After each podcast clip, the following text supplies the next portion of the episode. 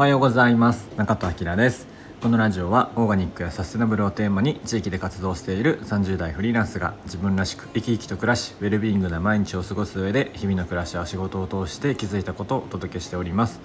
えー、改めましておはようございます。本日は6月の13日火曜日ですね。よろしくお願いします。今日もあんまり天気良くなくて朝から雨降ってましたね。今あの通勤して、えー、着いたところなんですけど途中めっちゃゲリラ豪雨みたいななってて、えー、結構ね雨降ってます。ちょっと肌寒いですねまだまだ。はい、えー、でお知らせですね。今お手伝いしている宮城県富谷市の、えーと、アンド富谷ジェラートさんというところの、えー、サマーギフトが今販売中ですので、えー、あとね父の日もありますのでもしよろしければギフトに、えー、ジェラートなんかいかがでしょうか。はい、えー、で、えー、友人とねやっております佐野明のラジオというポッドキャストも配信しております。はい、今日はねその話というか今日先ほど、えー、佐野明のラジオを配信しましたので、えー、もしよろしければ聞いてもらえたらと思うんですけれども、えっと、ポッドキャストと、えー、あと Spotify で聞けますね。佐野明のラジオと検索すると出てくると思います。で今日はねえっと、えー、何やったっけな。オーガニックジャーニーなんかね一応このお便りもらってて理想のオーガニックジャーニーみたいな話だったんですけどでそれのねちょっと海外バージョンみたいな話を海外で、えー、2人ともね世界一周しているので、まあ、僕はピースボートですけど、ね、佐野県のお友達の方は、えー、バックパッカーでね二十歳ぐらいの時にこう、えー、世界一周していて、まあ、そんな世界一周経験者が考えるこう海外でのねオーガニックジャーニーの体験みたいなのを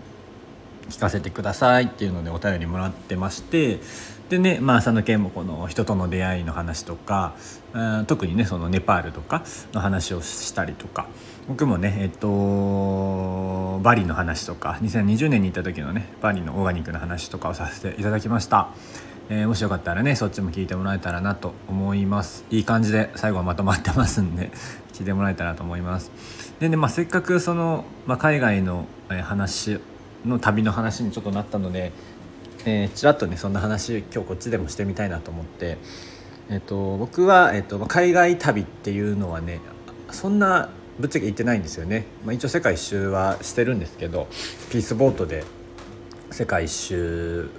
を、まあ、20代前半の時にして、まあ、その前に初めて行ったのはね美容学校の時の、えーと研修旅行でヨーロッパにね行きました。イギリスとフランス？それが初めての海外旅行でイギリスでしたね。でえっとその次がピースボートで世界一周してであとね個人的にあもう一回ねピースボートで地球一周じゃないんですけど10日間ぐらいのショートクルーズっていうのがあってアジアの。それで何年ぐらいか2017年か18年ぐらいあのふと乗りたくなってあの年越しでね、えー、なんかこうちょうどタイミング良かったのでそれは台湾とか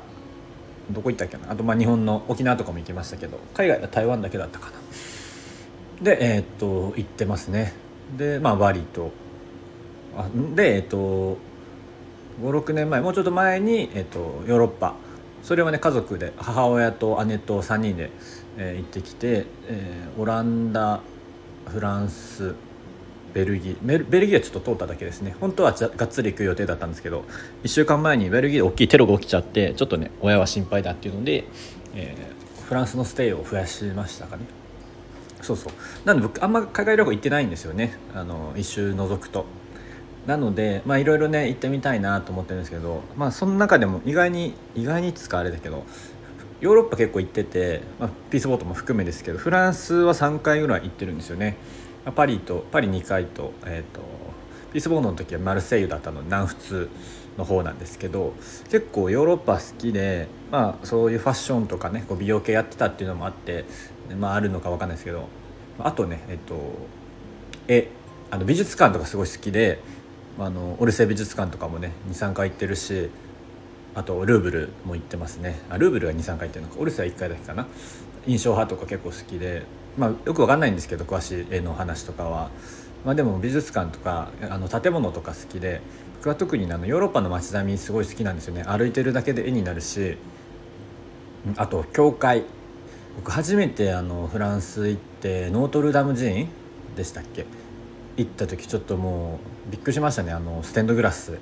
がもうわってなって。その時にステンドグラスめっちゃ素敵やなと思ってその旅中にこう他のステンドグラスが綺麗な教会も巡ろうと思って、えっと、サントシャペルだっけね、えっと、ちょっともうだいぶ前ですから18歳ぐらいの時の話なんで、えー、すごい、ね、一番なんか綺麗みたいななんかねガイドブック載っててそこ行ってねそこもすごい綺麗だったなちょっともう一回行きたいですね。